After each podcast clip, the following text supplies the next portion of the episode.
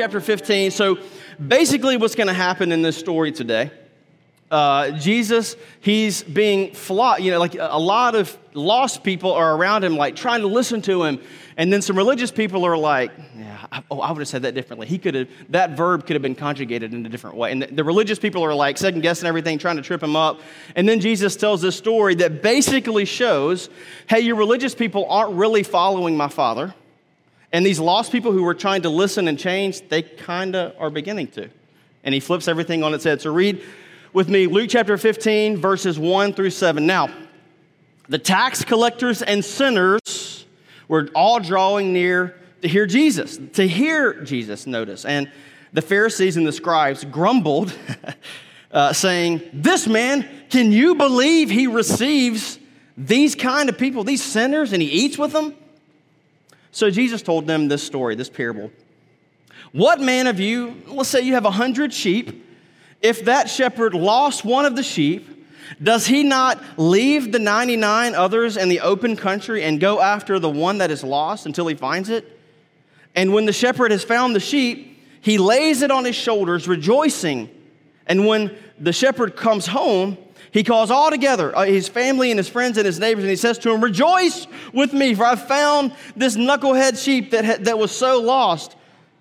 Just so, I tell all of you, there will be more joy in heaven over one sinner who repents than over 99 righteous persons who need no repentance. The grass withers, the flower fades, but the word of our God will stand forever. In verse 1, the tax collectors and the sinners were drawing near. So that's really a way of saying like the bad people. Okay, so tax collectors, if you remember, uh, they were like working on behalf of Rome against their own people. Okay, so they're worse than traitors. It's, so they were taxing, Jew, they were Jewish people, taxing Jewish people on behalf of a, a newly formed, Rome had just conquered the region. So it would be like, I've said this before, but like if Russia conquered Fort Worth last week, and then one of y'all came to my house and you're like, hey, Russia needs its taxes. I'm like, man, you're one of us. You're from here. What are you doing taxing me on behalf of Russia? It was like that. that. That's how hated, imagine how hated that person would be. And so tax collectors were the most hated people in that society. And then, so tax collectors and sinners verse, that's kind of like a junk drawer kind of phrase, like all the other bad people. So the most hated traitors and kind of all the other bad people were flocking to Jesus. They wanted to hear what he said. And so Jesus just kind of naturally drew these kind of people in, okay? They, they didn't think they shouldn't be around him because he's so holy, okay? He didn't turn them away. There was just something magnetic about Jesus that attracted those people, okay? And it, isn't it interesting that Jesus drew sinners in, but Jesus' people kind of repel people out sometimes these days? I can amen if you want. Uh, some Christians think less of themselves like vessels of grace to the world, and they think more of themselves more like the morality police of the world. Okay? Um, just like the Pharisees did in Luke chapter 15. Okay? So if we're living like Jesus, sinners are kind of comfortable around us. And they want to hear what we have to say. They want to have dinner with us. They want to be around us. And oftentimes, religious people are uncomfortable around us. Interesting how that works, right? And so Jesus, said, Jesus came, and he said in Luke 5, to call sinners to repentance. He came to seek and save the lost. The church is sometimes offended that he calls sinners, and the outsiders are sometimes offended that he calls for repentance. But that's what he came to do to seek and save the lost, to call sinners to repentance. And so Jesus was approachable by sinners. Okay, they flocked to hear him, and some of these religious people, all of them basically were kind of angry that Jesus was appealing to these kinds of people and that he was attracting them into their spaces. Like, what are you doing here? I can't believe you're wearing that. What are you, you know, that kind of attitude. And uh, and we see in verse 2 that these Pharisees, the religious leaders, also came to, you know, in Jesus' proximity, but they were, that, they were not there to listen. Okay, they were there to trap him, to disprove him, to kind of catch him on something. They wanted to grab any lost power that they had, they, they wanted it back, and they were not they were not there to listen and learn. So the point of Jesus' parable, as we'll see today, is a really strong indictment against the Pharisees. Okay, he's telling them that they didn't care about the sheep, who are his father's sheep, that they really weren't doing what, their fa- what his father wanted them to do, and that they rejoice over things that don't really make God rejoice, and they don't get happy about what makes the Father happy. And so, what we see in the Pharisees is, and, and in the lost people that are part of this today, how we approach Jesus, the posture with which we approach Jesus kind of changes everything about our relationship with him. Notice what makes, you see in verse 2, notice what makes these religious people grumble, okay? They're upset that Jesus, quote, receives sinners and eats with them. Like that's what they're mad about. Okay, that's what they're upset about. They had lost their way. They were so far off course and out of God's kingdom that they uh, that God's Son shows up and they don't recognize him. They had, they had been steeped in generation after generation, year after year. They had been steeped in all God really wants. All God really wants is outward stuff, and He doesn't really want inward change. And so, to the point, they had lived that way for so long and thought that way for so long. Jesus Himself, the Son of God, shows up and they're like, Get out of here. They don't even recognize Him. And so, similarly, today, churches lose their way and start dying when the wrong things make us mad. Churches start dying when the wrong things make us mad. Again, they were grumbling about reaching the lost. So even as a new church, okay, we're just like a little toddler walking around trying to make our way in God's kingdom. But even as a new church, we need to consider and pay attention to what makes us mad. Okay? Uh, when churches get more concerned that a student has a Dr. Pepper in the worship center than that the student's there at all, we got a problem. When, when, churches are more concerned with what people are wearing or, or, what may be marked on their arms, when they're more concerned about that than creating a welcoming environment for the people that God brought us, we got a problem.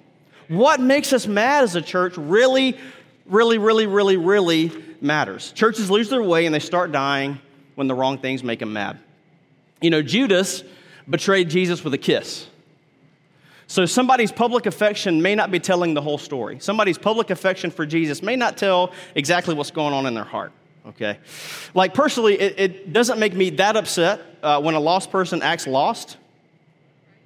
It does make me upset when a Christian acts lost. That's another, okay. Maybe we'll go there in a little while. But uh, it, it's, it's actually a pretty, I guess I came back mad from vacation, but it's a pretty curious evangelism strategy to despise the people you're trying to reach. You know, um, as we talked about a few weeks ago, uh, last time I was here, uh, humility and love are the foundations of the Christian life. Like, that's the foundation of the Christian life. Humility and love. That's what we base our character in Christ on humility and love. Humility and love. And so we reach out and we serve and we bless our city out of that humility, out of that love. So uh, we reach out to people because Jesus loves them and because Jesus loves them, we actually love them now, okay? Um, they're all made in the image of God. So every person on the planet, regardless of color or ethnicity or background or, or where they're going, whatever, even Eagles fans, okay? Jesus loves everybody in the whole world. So listen, I'm wide open to feedback. Okay, I really, uh, one of my mentors always drills into me uh, feedback is the breakfast of champions. Okay, so I'm open to feedback. You got a problem with something that we're doing? Tell me, okay? You, you got a, an idea that's going to propel us toward being Redemption City? Let's go for it. Let's reach people. Like, we're, we want that idea. Let's go for it. We want feedback. But if your idea revolves around grumbling uh, because we're trying to reach people, you know, uh, one time uh, this uh, a woman in D.L. Moody's church uh, approached him. D.L. Moody was this, you know, he's one of my all-time heroes. He was a pastor a century or two ago in uh, America. A great evangelist, one of the greatest preachers uh, in American history. And so uh, one of the ladies in his church went up to him and said, you know, Pastor Moody, I don't like the way you do evangelism. And he said, oh, okay. Uh, well, tell me, how do you do evangelism? And she said, well, I don't. And he said, well, I like the way that I do evangelism more than I like the way that you don't do evangelism okay? So we're not going to do everything perfectly. Uh, I'm going to say things in sermons I got to apologize for. I'm gonna, we're going to try things that I'm going to have to come back and apologize for it. In fact, those two scenarios have already happened. Okay, it's going to happen again. I promise you. But God help us. We're going to try everything we can so that the people in Fort Worth and the world know that Jesus loves them. We're going to go for it. All throughout Luke, especially in this parable, we see that Jesus is, notice the words as he's approaching, he's seeking the lost. He reaches out, he goes out of his way to find lost people. Okay, so now that's who we are, right? As we go out of our way to invite people to church and to invite people to Jesus, to invite people to our tables, to start friendships with them, because that's who Jesus is, and we're Jesus followers. So if you're becoming more like Jesus, you find yourself seeking out and blessing lost sheep and troublemakers. You kind of find yourself doing that. You find yourself drawing tax collectors and sinners in just kind of naturally. And therein lies the pathway to happiness, by the way. Okay? Depression began its ascent when the, when the culture started preaching to us, you do you. So get outside of yourself. Okay? Earlier, uh, Chim was up here and he, and he was praying this prayer, encouraging us, like even if we came in lonely, even if we came in these. So that's even in those situations, even as we don't know how we're going to pay the bill, even exactly then, that's when we reach out. 1 John 4 8 says that perfect love casts out fear.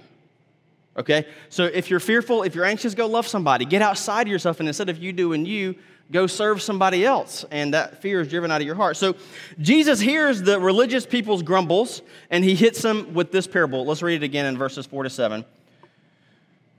Let's say, man, let's say he's got a hundred sheep. If he's lost one of the sheep, does he not leave the 99 in the open country, huh? Not fenced in, and go after the one that's lost until he finds it. And when he's found the sheep, he lays it on his shoulders, rejoices, and he throws a big party, he calls all of his friends together, saying, Rejoice with me, for I have found my sheep that was lost. Verse 7 Just so I tell you, there will be more joy in heaven over one sinner who repents than over 99 righteous persons who need no repentance. Jesus is explaining his heart. He's trying to show you exactly what fires him up. He's telling these grumblers what makes his father glad.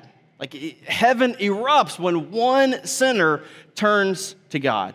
So Jesus creates this scenario to make his point, right? So the, let's say you got a, you, each of you, you got 100 sheep and one goes missing.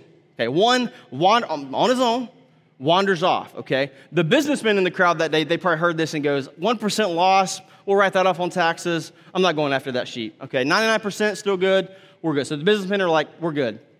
The religious people here, and they're like, tough for that sheep. I mean, he didn't follow the rules. He shouldn't, I mean, the other 99 did the right thing. This one sheep, he should have followed the shepherd. He should have followed the rules. Bye sheep. Sorry about you. You got to go. Okay, that's what the religious people probably thought. But Jesus goes to find the one lost sheep, and he keeps seeking until he's found it. I was that lost sheep. I rejected God for years and years and years, and he kept seeking, kept coming after me. You ever seen like a lost dog poster on a tree? I always think they kind of gave up. That's, that's when I see that, I think that's what they did. They're like, they looked in the backyard, they caught Fido out, out front, and they're like, ah, we'll put up a poster. Okay. But Jesus doesn't do that. He doesn't go, he doesn't like look in the front yard for the sheep, look out and the, ah, he's not here, I'll put up a poster and move on. No, okay. He keeps seeking, he keeps going until he finds. So Jesus doesn't give up like little Bo Peep. Okay, I don't know if you've read this uh, recently. She was kind of a terrible shepherd. Little Bo Peep has lost her sheep and she doesn't know where to find them. Okay, that's happened in this story too. She leaves them alone, hoping that they'll come home wagging their tails behind them. No, they're not. I hate to break it to the toddlers in our church upstairs, but little Bo's sheep are gone forever. Okay? Sheep are dumb. They not, they're not going to find their way home. Those sheep are gone forever, Miss Peep. It's over. Okay? You got to go and find sheep.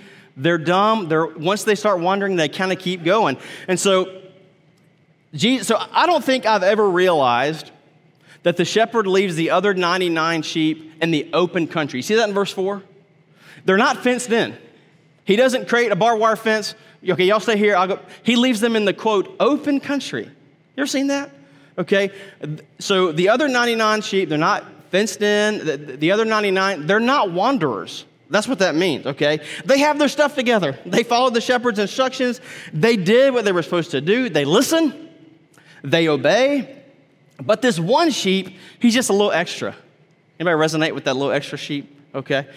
Um, how many parents are parenting that extra sheep? You don't get to raise your hands, but the shepherd has 99 good sheep.